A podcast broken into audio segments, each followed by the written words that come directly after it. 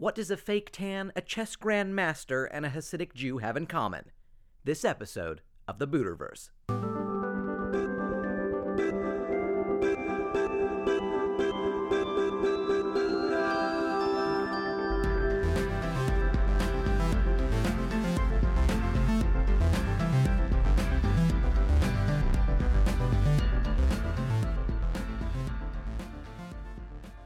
Hey everybody, welcome to episode 24 of the Buterverse. We have a very special guest with us today. Chess Grandmaster Gregory Kaidanov is with us, and he's going to show us the best position for your queen.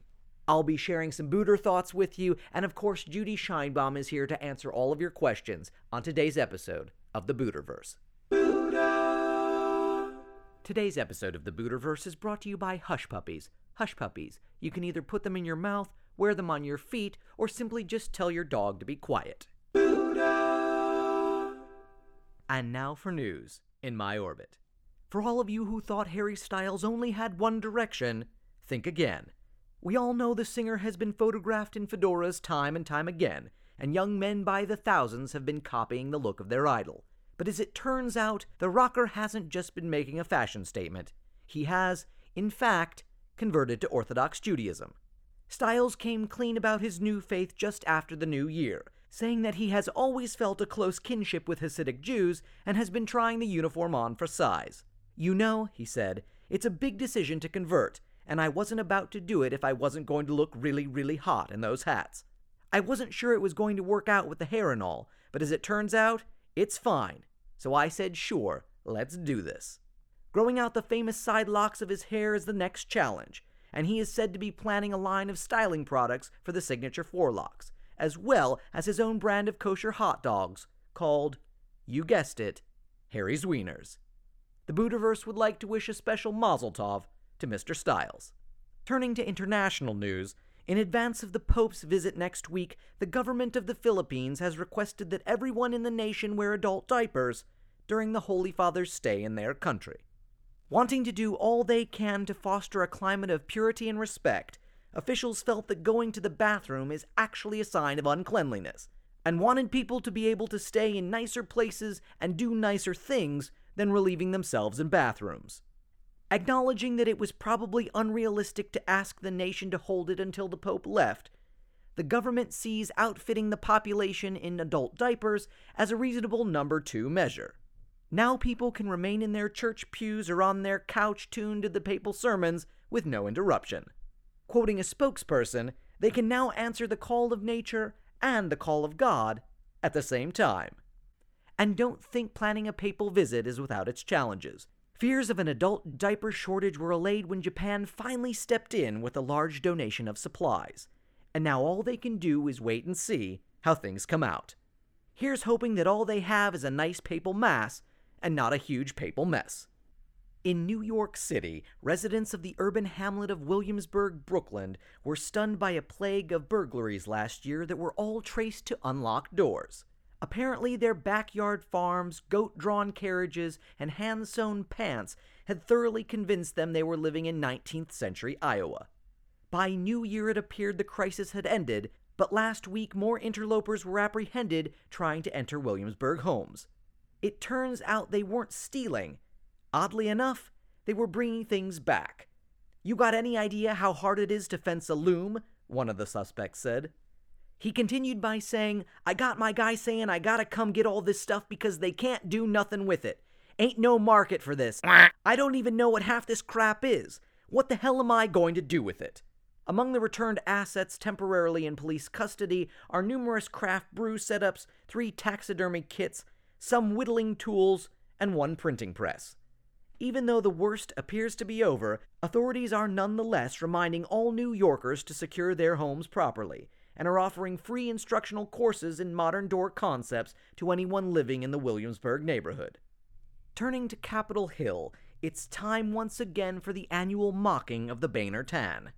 After being roundly ridiculed for returning to Capitol Hill this term with his orangiest and most unrealistic looking skin ever, newly re elected House Speaker John Boehner has opened up about his look. Apparently, it's a move to make congressional Republicans look more inclusive by painting, quite literally, Boehner as a man of color. But what color exactly? Boehner calls it Boehner Bronze, but if you ask Sherwin Williams, they beg to differ. According to the paint company's online color visualizer, it lies somewhere between spicy hue and husky orange. The website did offer a little more advice. When paired with his hair color, the website suggested he tend toward a cooler shade, recommending creamsicle. Nancy Pelosi quipped the tan was more like a betadine wash, but Boehner, who recently said he feels totally comfortable in his skin, is taking it all in stride. He revealed that George Hamilton has been serving as his dermatology advisor and asked his fellow Republicans to consider joining up with him. It's a great way to show solidarity for people with colored skin, Boehner said, and asked like minded folks to tweet a picture to at John Boehner, showing what he calls their Republiskin. Perhaps their motto should in fact be, Yes, we tan. And that's been it for news in my orbit. Today's episode of the Buterverse is brought to you by Dumpsters. Dumpsters, home to feral cats, dead bodies, and your old Aunt Ida just looking for another aluminum can. Buddha! It's now time for a segment we like to call The Last Lung with Judy. Judy Scheinbaum, take it away. Oh, hello, Emery. It's so good to be here. Thank you so much. Let's get started. Lots of great questions today, and I am excited. Our first question is from Charlotte in Brookline, Massachusetts. She says, Are you a fan of Doctor Who?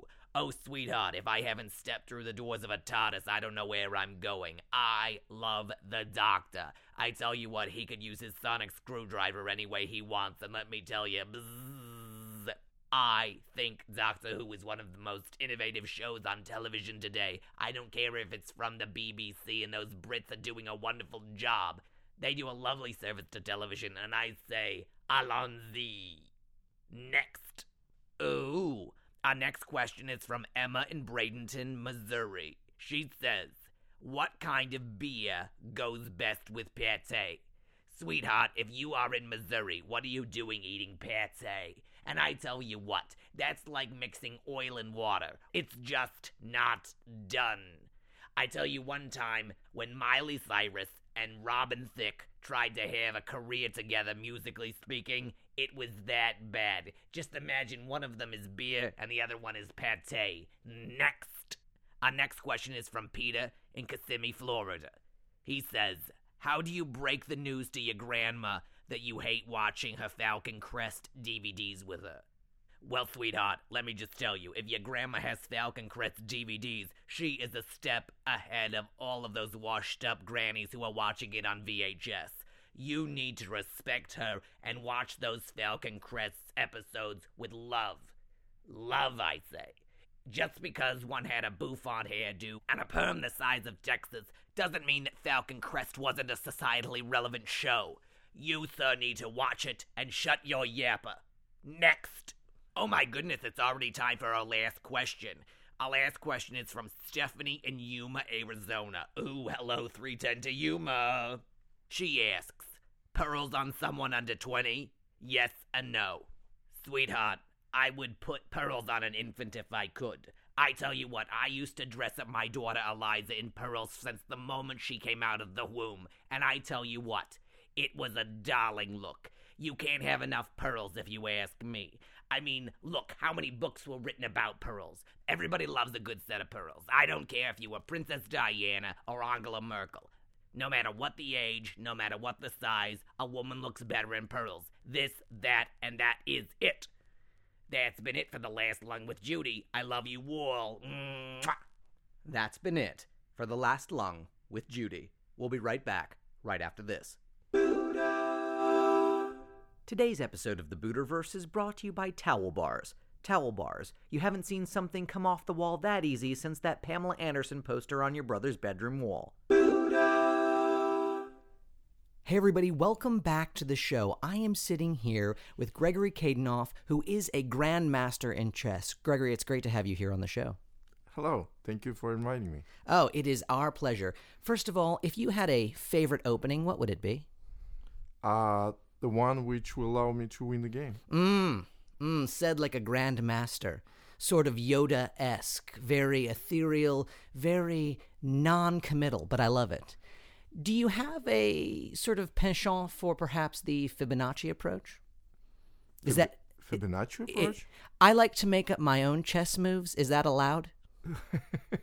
uh, as long as they uh, follow the rules, that's uh, that, that's called creativity, I would say. Ah, well, thank you. Uh, perhaps we can start a, a booter move.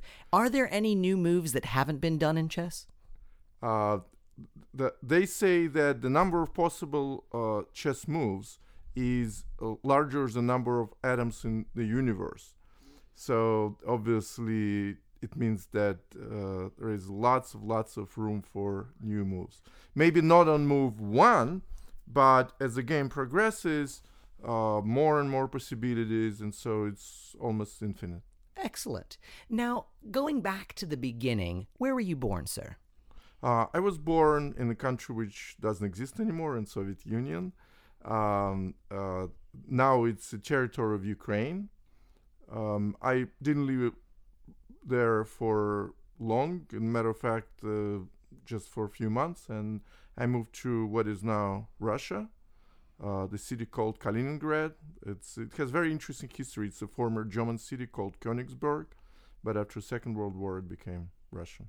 Excellent. And so, when did you come over to the States? Uh, I immigrated uh, on the day of so when Soviet Union broke up. So it's it's a very interesting coincidence. So it was uh, uh, December of 1991, and I arrived to Lexington straight from Moscow on the Christmas day of 1991. Do you think they broke up because you left? I'm, sh- I'm sure. They were I'm- so heartbroken. Yeah, that I'm you sure. left. I'm sure. Mm. Yeah, it's uh, it just happened on one day. Mm, Yeah, Mr. Gorbachev said, "Nope, no, we're done. It's it's over." Now, a quick question: um, Being a grandmaster, does that come with any perks? I mean, do you get frequent flyer miles? Do you get to sit in first class on trains? Uh, not really, but uh, what it does, it definitely gives some perks uh, in the chess community. So I'm treated like uh, a celebrity when, when I'm among uh, chess players, and Well, let me tell you, we're going to treat you like a celebrity right here on the Buterverse. People are going to know the delightfulness that is yourself. Thank now, thank do they give you some sort of a cape, maybe, or or sort of a crown, a wand, anything? Unfortunately, no, No, no. maybe- I, I, I, I wish, I Mm. wish, but Maybe like a gold chess piece? Nothing. nothing. Ah. No, just the respect. Now, you're also, if I am correct, an international master as well. Is that is that correct? Um, th- th- no, uh, the way it works, uh, there is like hierarchy. So uh, the titles go from um, category D, category C player, and so forth. And so, uh, international grandmaster is the highest title uh, except the world champion. So the international master is a title before international grandmaster. I see. Okay, and then you become international grandmasters, and from there, mm, the only highest is the world champion. Speaking of world masters or world champions, excuse me, uh, you beat one. Uh, uh, uh, I, I beat one, uh, but when he was not a world champion yet, so Oh. but, but he was he was very young. Yes, But playing you helped him to get to that. I'm sure. I'm sure this experience propelled him much higher. Mm, There's no doubt in my mind. Do you have a favorite chess piece? Uh, the same answer I said before. You know, the one which uh, allows me to to win. So, Hmm. um, I, I mean, chess pieces uh, have uh, relative values. So, for example, uh, queen is the most powerful piece, and king is a piece which you uh, must keep because if you lose the king, you lose a game. Uh, however, the beauty of chess is that during the game, those values could be changed, uh, and so it's considered to be the most beautiful continuation if you sacrifice your queen for a piece of lesser value. Those situations are very rare, but when you do, it's considered to be act of beauty, and so those games are considered to be really, really nice. It's like a Shakespearean drama. You know, the the the angst of sacrificing one's queen. You know, it's funny that the queen is considered the most powerful piece. Finally, we have a game that mirrors reality. I mean, I don't know why more women don't play chess. I mean, because the female character is in fact the most powerful piece. Mm, yeah, it should be, should be. Has the number of women uh, who p- play chess uh, gone up in the last uh, several Uh, years? I don't know uh, exactly statistics, but just traveling to the tournament and uh, just judging, you know, from uh, my experience, uh, the answer is yes. It looks like uh, more and more girls uh, are getting involved, and that's that's great because uh, that's a game which shouldn't have any gender barriers. So, un- unle- un- unlike athletics. Uh, there is no reason why women should be weaker uh, in chess. Um, there is a lot of argument about that. Why they are still not um, uh, as powerful as men. Uh, but I think that the answer is just uh, because less girls play chess compared to men. That's probably the only reason. And uh, uh, presence of one women grandmaster among strongest of men for many years. Her name is Judith Polgar. She's Hungarian. So uh, it's a proof that uh, women can be as strong as men in chess. Absolutely. Now, a quick question.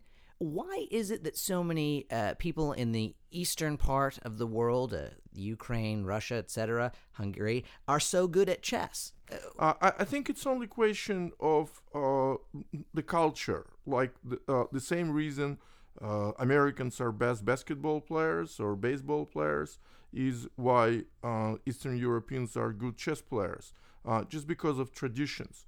Um, but uh, you know, like for example, when son uh, and dad uh, want to have uh, want to want spend time together, they sit around the chessboard. Well, and you even recount a story where you, as a child, played with your own father, and p- he passed down that tradition to you. That's right. That's right. That that's a very regular story.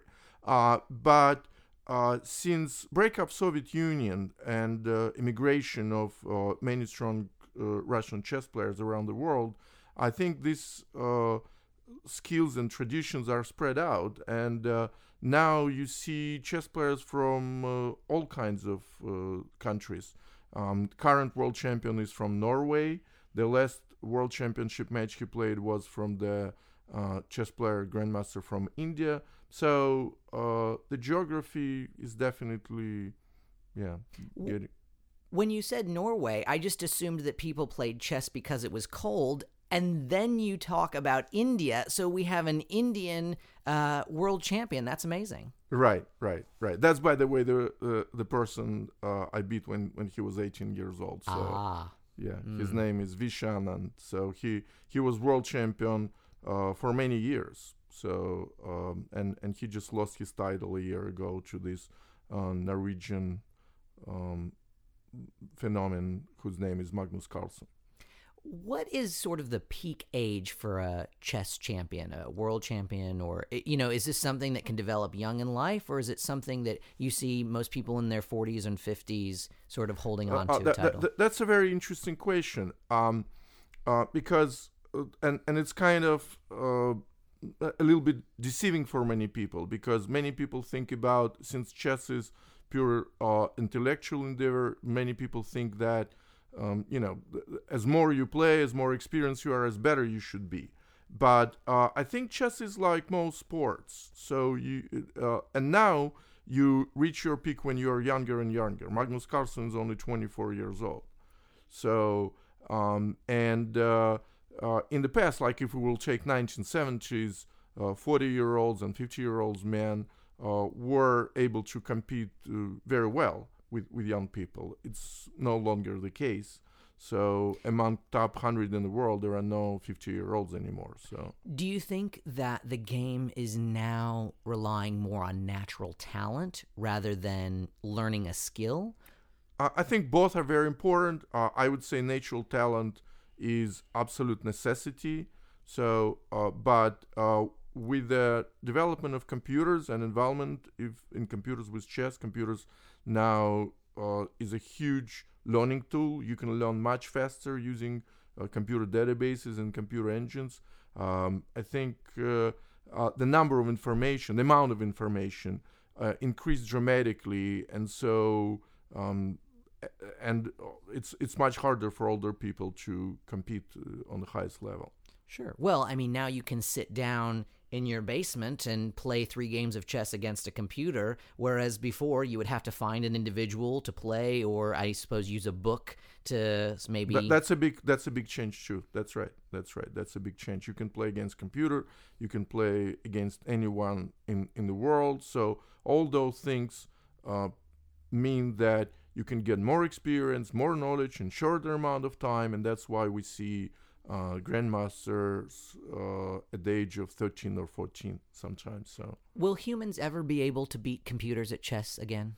Uh, actually, the disparity is getting bigger and bigger every year. Uh, unfortunately, not In favor of the in, computers. in, fear, in favor of the computer. Are the computers going to take over, do you think, In terms of chess, in terms of everything? uh, I mean, they already do, but uh, you know, the, the argument is like, will artificial mind uh, conquer us so that you know we will uh, be in their power, right? Absolutely. So uh, yeah, I, I hope it will not happen. It's uh, yeah, doomsday scenarios. I I- I don't think it will happen. Me too, because I cannot stomach another Terminator movie. I just, I just can't do it. You know, it's, whew, we're, there's another one coming out, and I'm thinking, Arnold, Arnold, it's, isn't it time to hang up the metal exoskeleton and just, you know, enjoy retirement? I, I feel like, I, I, like I'm happier man than you are because I've never seen any of them. So Sir, you are an infinitely happier man Right. than I.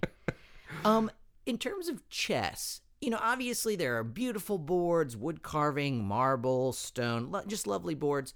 Do you have a specific kind of board you like to play on? yes, yeah, that's a board which is on my in my mind. Oh. So so Again, majority this- majority of chess grandmasters, believe it or not, might not even own a chess set. So uh, the, the, uh, the I do I do, but You are like the Obi Wan of chess, sir. This is why you are a grandmaster. You're able to say things like, "My favorite board is the board in my mind." That is, sir. You should write these down. You should write these down because they're classic. Yeah. Um, uh, most chess grandmasters can play chess blindfolded, so basically without looking at the, at the board. And uh, it's true that if you are not looking at the board, you are not playing as strong as when you do. Uh, but still, this ability is obviously unique and it's very helpful because you can analyze chess positions uh, anytime. You know, you, you, you- watch the movie, you're staying in line, and you still can think about chess and think about chess positions. And so that's a very, uh, very, very nice quality. Now, is this innate or was this skill learned? Uh, it, it- it develops as more and more you play chess. Uh, it it comes uh, itself. I mean, it's not like you know you have to do something special. Uh, but after you know lots of lots of hours, lots of hours, uh, time of practice, you do that. Um, I always compare this with ability of piano player to hit keys without uh, looking at them. So I guess that's something uh, which you can compare very well. It has been rumored that you can play chess up to 12 hours straight. Is that true? Absolutely. Uh, I, I Or is that a low number? uh, mm, uh, uh, as far as I can recall, I had several uh, cases when I was playing chess with a student for 13 hours. So The same game? uh, no, no, no, Okay. no, no, no, no. It's only the word play maybe would be a, a little bit uh, misleading. Studying. Ah, excellent. Okay. Yeah. Excellent. Interesting. Do you find that what do you think the greatest hurdle is for students who come to you today? Uh, because we hear of a lot of younger uh, individuals having a shorter attention span, et cetera, et cetera, et cetera. Is that the biggest hurdle, or what do you think it is when they approach and come to the game of chess? Uh, first of all, uh, I want to tell you a very interesting story. Um, uh, once I had a kid who was uh, diagnosed with ADHD, and so, and his parents brought him to me saying that um, he can't concentrate on anything but chess, and so, and uh, he became my student, and so he took chess lessons for many years, uh, and for the last many years, he's uh, uh, Kentucky State champion. So he's a chess master, very successful player. Um, so it shows that uh, this is not not a problem. In general, yes, chess is a game of patient people. So you, you, you have to be patient. Um, uh, but at the same time, it's uh, w- when it comes to kids, there are a lot of impulsive, impatient kids. Uh, but because of their talent, because of uh, their ability, they are still very good players. Excellent. Do you see a lot of people wearing bow ties as they play chess? Uh, you're the first one I see. no, seriously. No, Uh, no. uh, if we were to play chess, sir, it would be over. What? It would be over so fast. It would be like uh, Nicole Richie's career, sir. It would be a star in the sky going away. Um, what? How many times or how fast have you beaten someone? What is the smallest number of moves that you have won a game? Uh, in official tournaments, uh, I guess I will disappoint you, but it was not, you know, three or four moves. Maybe it was 15 or 17 moves, something like that. So But that's, I mean, that's fast in a in a tournament play, Uh, right? uh, right, right. But but uh, it also depends because in chess, majority of games in chess tournaments, in official chess tournaments, they don't end up in a checkmate. So uh, strong players know uh, when it's time to resign. So usually game is decided by resignation because you see that from this position you're gonna lose doesn't matter what and you just resign. And so sometimes the opponent can get lost position very quickly but keep going on, you know, w- without any hope and game can go for quite long in this case. But So it's kind of like if you resign, it's kind of like falling on your sword. You've said, "Nope, I, I'm giving up. I can't do anymore. I'm good." Yeah, yeah, you're saying uh, I'm lost and I acknowledge my defeat. Mm. Wh- which is, by the way, uh, uh, maybe I would like to elaborate on this a little bit more. Um, like, how do you resign in chess and uh, how does it feel? Uh, it, it's a very interesting topic because um, I had one friend who was uh, an expert golf player and uh, a, as a, a chess player, and he said that uh, it's not even close to how you feel when you lose in golf and you lose in chess. Like, uh, losing in chess feels very humiliating. So it almost like you feel the other person is smarter, and you have to acknowledge this defeat, you know, face to face, and that's that's quite difficult. And like when I lose a chess game, I just don't want to see anyone. I run to my room. Uh, when I was a boy, I was crying all the time, but now I'm crying inside. But uh, you know, it, it hurts a lot. So are you saying there are tears on the chessboard in your mind, sir? Uh, Absolutely, When you Lose- lose. losing a chess game is a, is a huge, huge tragedy for me, and I think it's the same case for majority of chess players. It's almost like if you don't feel terrible after losing a chess game, you you know you don't have a chance to become a strong chess player. Hmm. Do you think chess is unique in terms of the skills it uses um, compared to a game like backgammon or, or other sort of, of games that you might play? Uh, I, I think chess has uh, a, a lot of similarity with uh, other games, uh, and many chess players uh, transition from chess to other games successfully. Like, for example, many chess masters are successful in poker. Um, uh, many of them have background in backgammon, which you mentioned. Uh, it's just that chess is much more complex than the majority of other games. I think uh, it's much easier to transition from chess to other games than from other games to chess. Do you think if chess players were politicians, we'd live in a much nicer society? Um, I don't think so. You know, many. m- m- Are they ruthless? Are chess players just ruthless, or is Uh, that? I, I, I think uh, you know most chess players are probably nerds. You know, Mm. so uh, th- th- there are many exceptions, of course.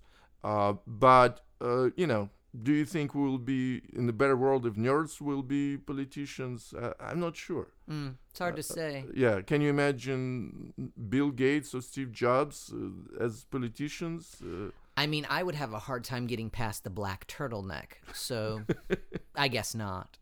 Do you think Vladimir Putin plays chess? Um, I don't think so. Mhm. And I hope not, because I don't want the image of chess to be associated with such person. I hear he's coming out with a chess calendar where he plays chess uh, shirtless.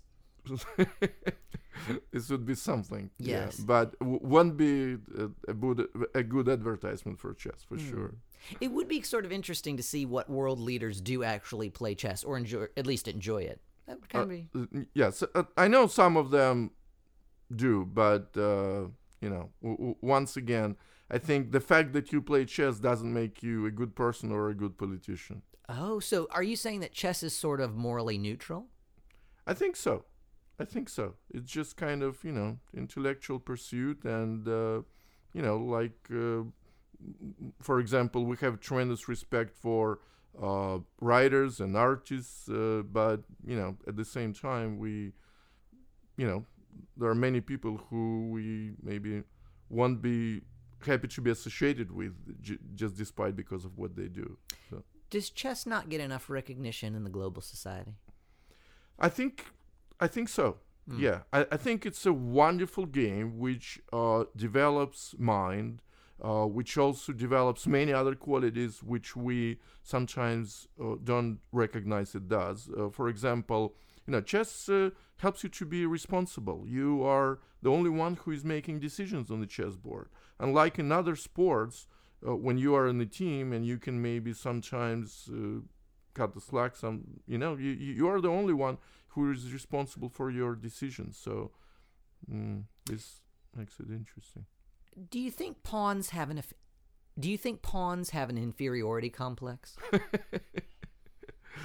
um, interesting uh, question uh, because uh, I mean it does sound funny, but um, for me, chess are like uh, you know live uh, characters.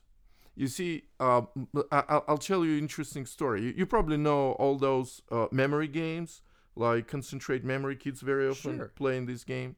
So when I played those games with my kids when, when they were little, I would constantly lose.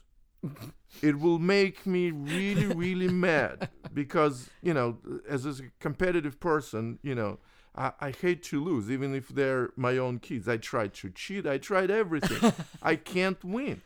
And so, and then I realized why does it happen? Because all those uh, you know pictures i mean usually those cards they contain some kind of silly pictures like some kind of fish with something in her mouth or something ridiculous. And but for them for kids it's images it's live images. For, for me it's ridiculous pictures. For them it's live images. So i wish those games would have chess pieces or the names of the square ch- squares on the chessboard then i would beat them easily so, but unfortunately, you know, nobody designed such a game. So, Perhaps that is your calling. You could design such a game that could do so. yeah, unfortunately, I probably will be the only one who will be playing that. Well, you and all the other grandmasters, you guys right, could right, get right. Well, yeah, yeah, yeah, yeah. Now, it was interesting that you talked about quote unquote nerds uh, playing chess and the ability of chess players to go into other games. Do you find that chess players also enjoy uh, literature that has more of a science fiction or fantasy uh, bent to it? Or do you find that they're a, a little bit more academic and, and, and like uh, more science, uh, you know, uh, Uh, text? th- th- that's an interesting question because um, so scientists say that um, different parts of brain are responsible, for example, for math and music, right? Correct. So what I experienced uh, by communicating with a lot of strong grandmasters is that uh, you see people from both sides.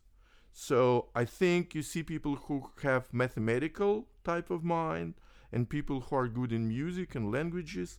So that's what makes chess so fascinating because you can play it many different ways.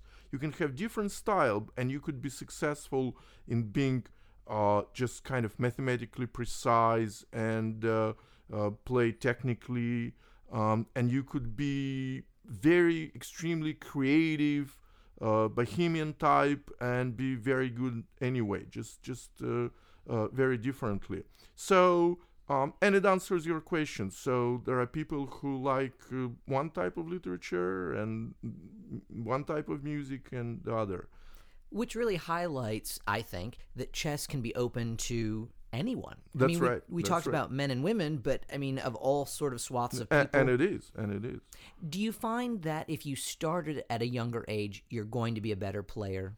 I mean, no, is that just fa- no? no doubt, no, no Oh, no doubt, doubt. it's true. No doubt, it's true. It's it's so true that sometimes it's even uh, kind of frustrating and depressing that if you start chess, let's say uh, around 18 years old, you're doomed. You're not going to become world class player.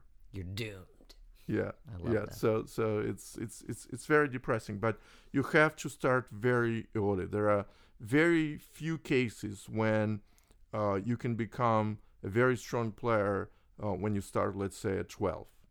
That's that's an exception. So n- nowadays, in the old times, uh, like let's say if you start playing chess, you know, in early 1900s, and you are 12 years old, you still had a chance to become world champion. Nowadays, no. Is it just because as children are growing and developing, as they're interfacing with chess at a younger age, they just get in the mind? I mean, it becomes ingrained in them. Yes. Yeah, I, I would compare this with foreign languages. Uh, you see, so like uh, if, if you start learning foreign language when you are, let's say, 18 or 20, uh, you most likely already will speak with an accent for the rest of your life. Uh, you can speak this language very, very well, but you won't be able to get rid of the accent. And at the same time, if you learn at the age of five, you will speak fluently. Since we're talking about languages, are there any other foreign languages that you speak? Obviously, you speak, I would assume, Russian and uh, And English. English. No, no. I know just a few words from many languages since I'm travel and I have to communicate, but but that's it. How many languages do you know the word checkmate in? Wow, that's a good question. Never thought about this. Only two, Eng- English and Russian. I don't think I n- know. Uh, actually, in in most languages, it's probably just the word mate. Ah. Would be my guess.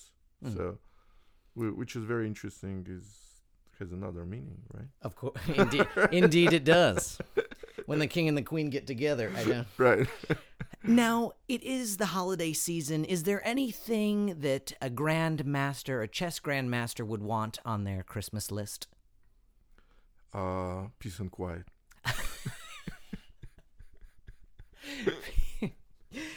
Spoken like a true grandmaster, sir.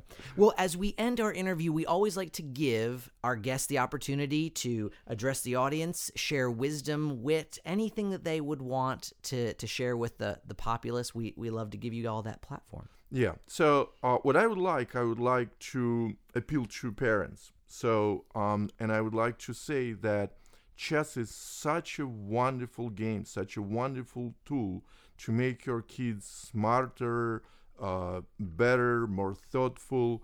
Uh, so please teach them how to play chess.